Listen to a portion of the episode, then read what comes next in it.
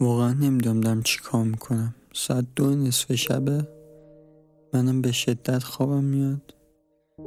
و الان فکر کنم یه ده دقیقه اینجا داشتم با سر و صدا آماده می‌کردم اینجا رو بشینم ضبط کنم.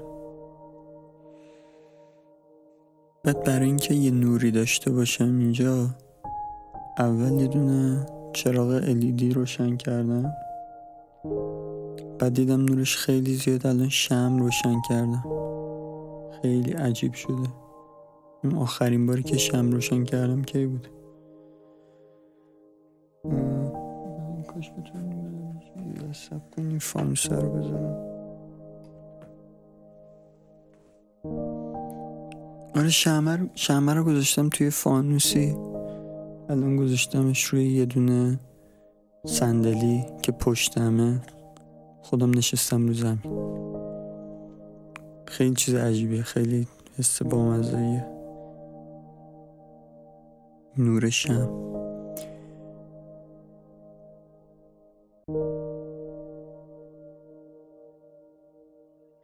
توی شبانه سه اپیزود قبلی گفتم که چطور شد که با ابن بطوته و سفرنامش آشنا شدم و اینکه به نظرم جالب اومد و دوست دارم که بخرمش. از اون موقع تا حالا رفتم یه دونه کتاب فروشی و یه دونه دو جلدیشو که نشر کارنامه چاپ کرده رو خریدم. و واقعا مدت ها بود که از خریدن کتاب اینقدر راضی نبودم. متن داخلش به کنار. همیشه من با چاپ پای ایرانی مشکل داشتم. اون برگه های ورقای سفید سنگین چش آدم می‌زنه با چاپ پای معمولا بد. برای خلاصه این کتابی که خریدم مدت ها بود اینقدر از خود کتاب راضی نبودم. جلد سخت پارچه ای داره. سفرنامه ابن بطوته کوبیده شده روش. کاغذاش زرد تمیزه. چاپش فوق العاده خوبه. چاپ عالی فونت خیلی خوب. شروع کردم خوندن. یکی این که تا صفحه چندش؟ تا صفحه هفتاد و دو کتاب فقط مقدم است. و مقدماش خیلی خوبه. واقعا آدم رو ترغیب می‌کنه که اینو بخونه. و نشونم میده که چقدر کار شده است. این مترجمش هم خیلی آدم جالبیه. متولد 1302 هنوزم زنده است. عمر با داشته باشه. و نوشته که از نوجوانی با ابن بطوته آشنا شده. ترجمهش کرده. سال سی و هفت ترجمهش رو انتشار داده. به خیلی از بزرگای ادبیات اون موقع تشویقش کردن. گفتن که چقدر کتاب خوبیه چقدر ترجمه عالیه. و واقعا هم ترجمهش فوق خوبه. و کار شده است. حالا این کتابی که دست منه ویراست دومه و همین سال 95 چاپ شده. یه بار سال 37 چاپ شده این یه بار سال 64 دوباره ویراست شده و دفعه آخرم که سال 95 یعنی این دکتر محمد موحد توی سن 90 چند سالگی اینو دوباره ویراست کرده و یه مقدمه جدید نوشته و چاپش کردن. یه مقدارشو خوندم که از شروعش که دوم ماه رجب سال 725 به قصد حج را میفته 22 سالش بوده. از تنجه توی مراکش که شمال غرب قاره آفریقاست میره میره تا می‌رسه تا جایی که من خوندم رسیده به اسکندریه بعدش یه میره جلته که میشه شمال شرق قاره آفریقا. بعد این آدم هر جایی میره میره با قضات و اون آلمای اون شهر ملاقات می‌کنه.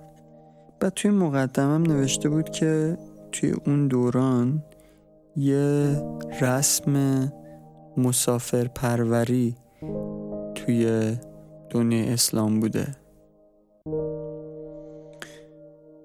برای اینکه ذره بدون که تو کی داره این اتفاق میفته بعد حمله مغول یه چند نسل دو سه نسل که ازش گذشته و اون جاهایی که مغول فتح کرده دیگه دست نوادگانشونن. یه اونا مسلمون شدن متمدن شدن و آداب و رسوم و فرهنگ همون جایی که دارن بهش حکومت می‌کنن و گرفتن. یه همچین دورانیه. دوران طلایی تمدن اسلامی حساب میشه و پول زیاد داشتن و عالمای زیادی داشتن عالمای دینی زیادی داشتن. این ابن بطوته هم به علم دین و قضاوت علاقه داشته. هر جا میره میره عالماشون رو می‌بینه قاضیاشون رو می‌بینه و همون اوایل ماجرام قضاوت بین اهالی کاروان رو به عهده می‌گیره. هر جایی که میره از بزرگای اونجا سری حکایت جالبی میگه که یه ذره باورش سخته ولی ابن بطوته به همش باور داره به نظر می‌رسه. یه با مزه که همون اول ماجرا بهش برخورد کردم این بود که مثلا صفحه چهارمی که سفرنامه شروع شده و هنوز خیلی دور نشده از مبدعش. خیلی سریع زن می‌گیره. بعد سه چهار خط پایین ترش میگه که توی فلان شهر یه شهری نه خیلی دور از اونجا با باباش دعوام شد طلاقش دادم. و با فاصله دو کلمه یه زن دیگه هم می‌گیره. دختر اون را طلاق گفتم و زنی دیگر گرفتم. بعدشم عروسی می‌گیره و ولیمه میده و همه رو اطعام می‌کنه. نمی‌دونم این هم پول از کجا میورده البته چرا دیگه؟ مثلا نوشته که هر جا می‌رفته تحویلش می‌گرفتن چون که مسافر بوده. اون موقع هم آفریقا خب خیلی پولدار بوده. خصوصا مثلا مصر. یه جا میگه که یه روستای کم جمعیتی هفتاد هزار دینار طلا مالیات میدن فقط. که البته این مقدار خیلی زیادش به خاطر اینه که مالیات توی مصر خیلی سنگین بوده چون که یه حالت کمونیستی داره می شده همه چیز مال دولت بوده دولت دور پخش می‌کرده به این مردم. ولی بازم یه دونه روستا نمی‌تونیم تصور کنیم که الان اینقدر طلا در بیاره. بعد می‌رسه اسکندری. اسکندری خیلی جالبه. خیلی از چیزهای مختلفش تعریف می‌کنه. مثلا از فانوس دریای اسکندری تعریف می‌کنه که یکی از عجایب هفگان است. و توی همون دوران ابن بطوته خراب میشه در سر زلزله. اونو تعریف می‌کنه میگه که چقدری بود چه شکلی بود. بعد یه چیزی رو تعریف می‌کنه به نام عمود از سواری. میگه که یه ستون خیلی مهیبیه یه ستون خیلی بزرگیه که اونجاست. هیچ کس نمی‌دونه این برای چی اونجاست یا که گذاشتتش اونجا. الان ولی می‌دونیم که ستون نماد پیروزیه برای برای امپراتوری روم. توی سال 297 میلادی برپا شده. اون موقع که ابن بطوطه دیدتش 1305 میلادی بوده. هزار سال ازش گذشته بوده و اینا اصلا نمی‌دونستن که امپراتوری روم اونجا ورداشته اینو بلند کرده. ولی با اطلاعات الان می‌دونیم که حتی کدوم امپراتور اونو ساخته. و این عجیب غریبیه دیگه. بیش از دیویست تن حد زده میشه که وزنش باشه. و سنگ یک تیکه است. گرانیت یک تیکه است. لینکشو می‌ذارم برید ببینید. این جالبه. این ویکپدیای فارسی نداشت. من احتمال داره که قبل از اینکه این اپیزودو بدم برم ویکپدیای فارسی اینو بنویسم. بعد یه یه حکایت خیلی جالبی که تعریف می‌کنه. اینکه تعریف می‌کنه یکی از قضات اسکندریه چجوری به اون منصب رسیده.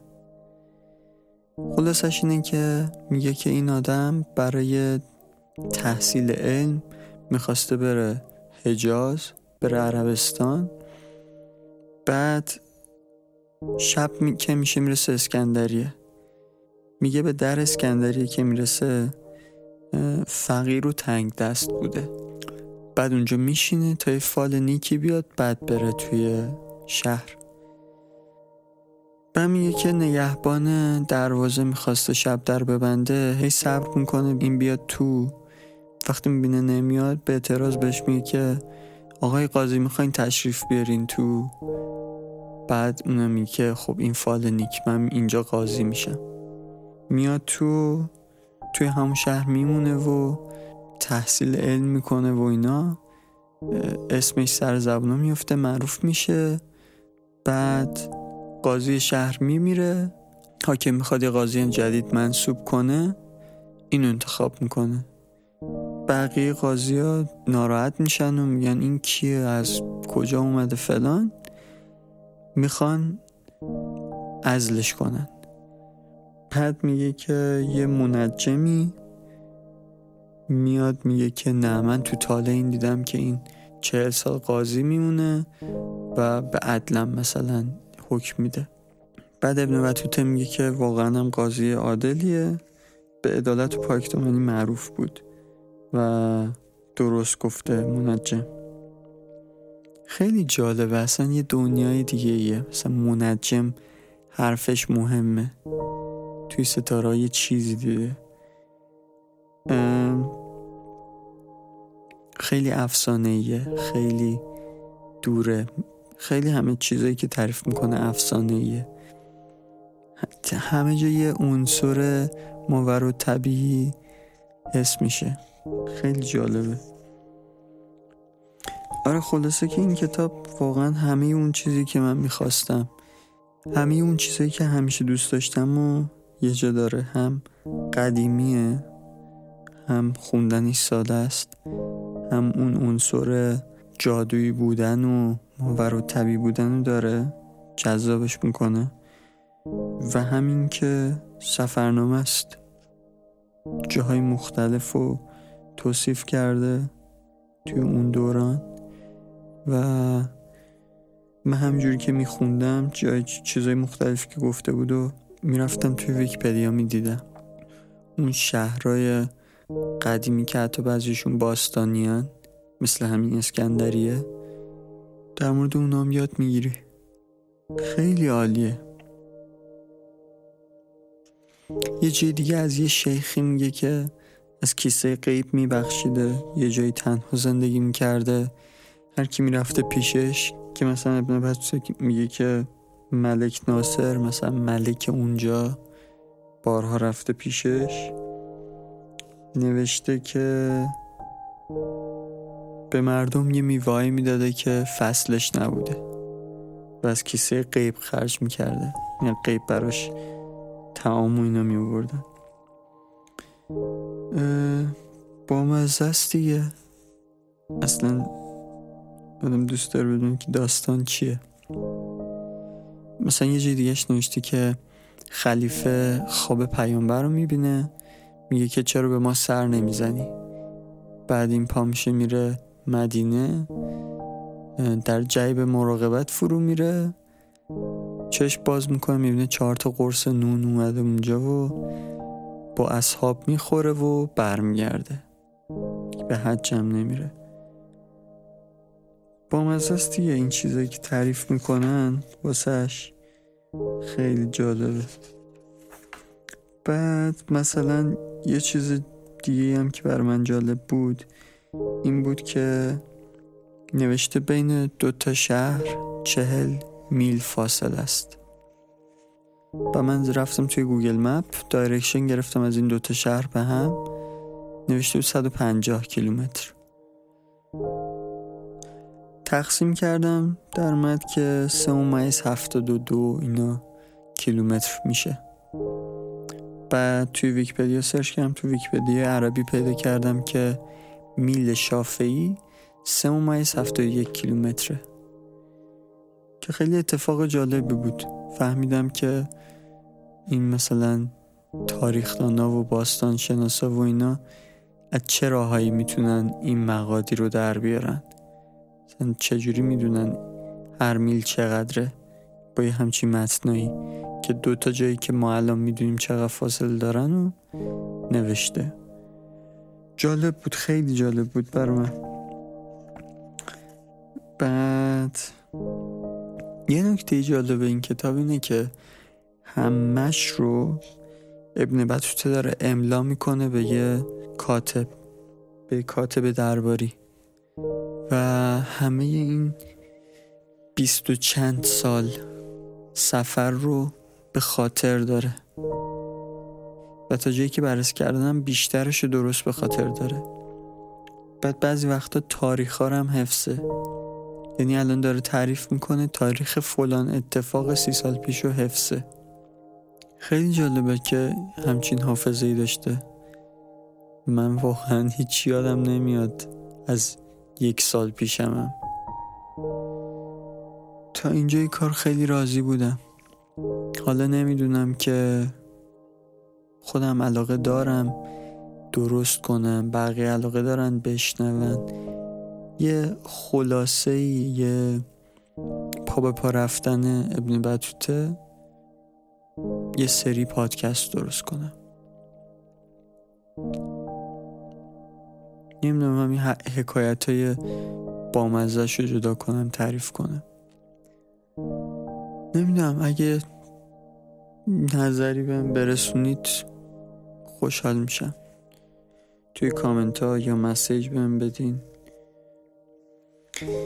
یه چیز دیگه که دوست دارم در موردش صحبت کنم اینه که احتمالا یه دلیل این که من به این داستانه قدیمی و اینا علاقه دارم. یه کتابیه که خیلی رو من تاثیر گذار بوده. یه سری کتابایی بود به نام قصه های تازه از کتاب های کوهن که مرحوم مهدی آزریزدی نوشته بود و تعلیف کرده بود. این یه سری قصه های قدیمی رو برداشته بود با یه لحن مدرن تری با یه لحن امروزی تری نوشته بود. برای بچه ها این سری کتاب توی یه دونه جلد سخت همش جمع بود. من اینو دوبار خوندم. یه بار به صورت کتاب های جدا جدا که مال خواهرم بوده فکر کنم من توی کتاب خونه پیدا کرده بودم ورداشته بودم خونده بودم. بعد اینا سر به نیست شد. نمی‌دونم چی شد که این کتاب به این رفت. فقط یکیش مونده و من توی کتابخونه مدرسه جلد سخت اینو پیدا کردم. یه دور دیگه خوندم. مثلا 500 صفحه کتاب چاپ افست. این کتاب خیلی خیلی خیلی تأثیر گذار بوده تو من. این باز شده که یه سری چیزا خیلی عمیق بره توی شخصیت من. خیلی کتاب های سیاسفیدی بود خیر و شر داشت. مثلا اصلا اسم این که کتاب خیر و شر بود. ولی یه جورایی اخلاق مداری درس می‌داد. اما خب با همون استانداردهای قدیمی که نمی‌دونم. به طور کلی ناراضی نیستم. ولی حالا اونا به کنار یه دونه از کتاباش خیلی فرق داشت. و کتاب محبوب من بود و بارها خونده بودمش. این کتابش اسمش بچه آدم بود. داستان یه بچه که یه بچه نوزاد توی کشتی کشتی غرق میشه. این بچه با همون گهوارش میره میفته توی یه جزیره بعد اونجا یه جورایی زنده میمونه. مثلا همون اول که میفته توی جزیره یه آهوی شیردهی که برش رو گم کرده بوده اینو پیدا می‌کنه و این شیر آهوه رو می‌خوره و با آهوه بزرگ میشه و اینا. بعد آهوه میمیره این مفهوم مرگ رو درک می‌کنه و چون که بچه آدمه از بقیه حیوونا خیلی بیشتر رشد می‌کنه.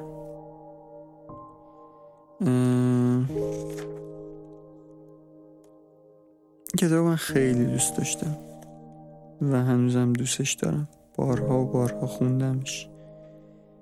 آخرش یه کشتی میاد این پیدا می‌کنه.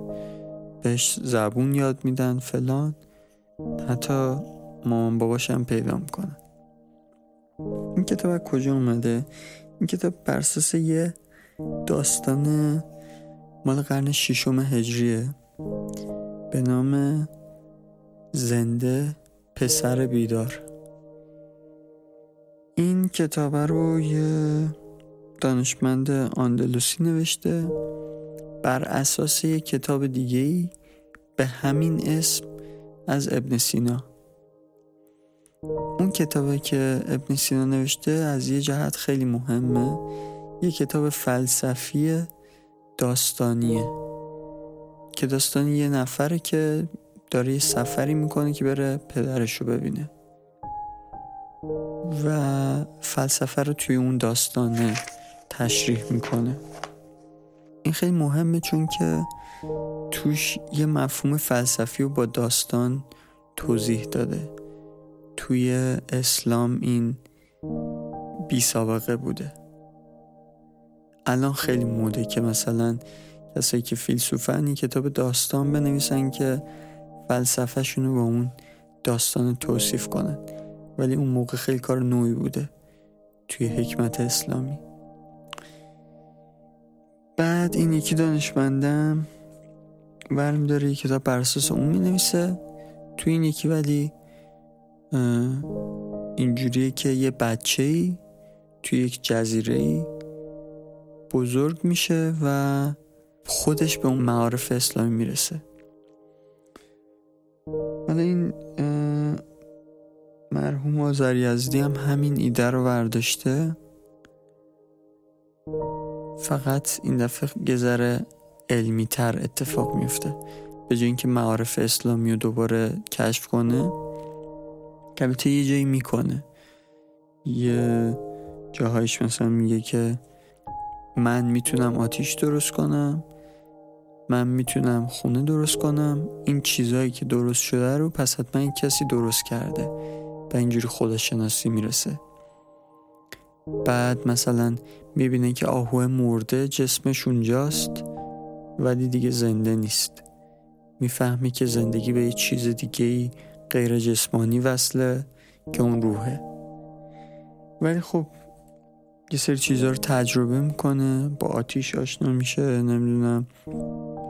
آرمان می‌فهمه که می‌تونه سرپناه واسه خودش درست کنه.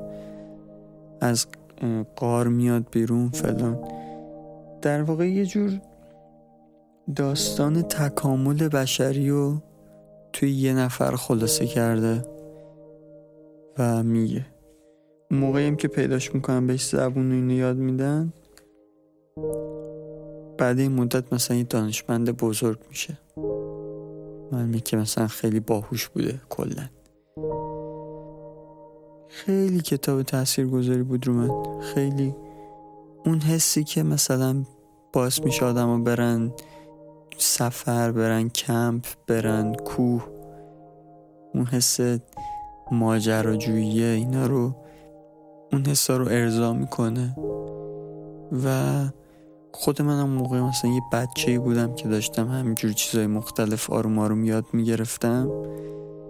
خیلی برام جذاب بود که این بچه خودش با چه روشی چطور اتفاقی خیلی چیزا رو کشف می‌کنه. خلاصه که شاید همه قصه های تازه از کتاب های کوهن نتونم پیشنهاد کنم برای بچه ای که هنوز ذهنش خامه. که بهش میگم مثلا ذهنش یه لوح سفید تابولا راسا که باز از همین داستان حی ابن یغزان میاد. آره همین. آره دوست داشتم یکم در مورد این کتاب ابن بطوته حرف بزنم چون خیلی خیلی خوشحال شدم از خریدنش. بخاطر اینکه هم متنش عالی هم چاپش آدم لذت می‌بره. همین که این کتاب قدیمی رو که دوباره مثلا اخیرا دیدمش رو بگم.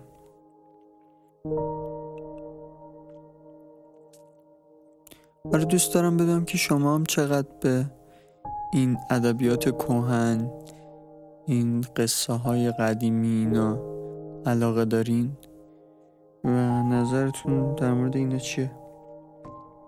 ولی خیلی جالبه که توی عصری هستیم که خیلی راحت می‌تونیم یه عالم چیز خیلی قدیمی رو بخونیم.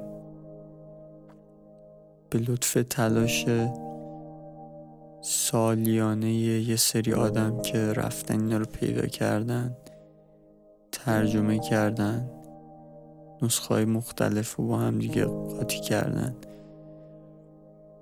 واقعا از عصری که توشم خیلی راضیم. شب خوش. دیگه برم بخوابم دیگه. یه ساعت شد. شب بخیر.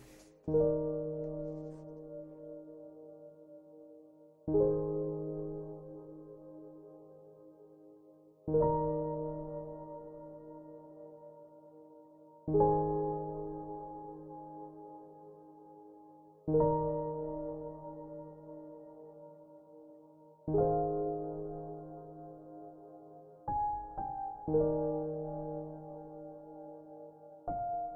you.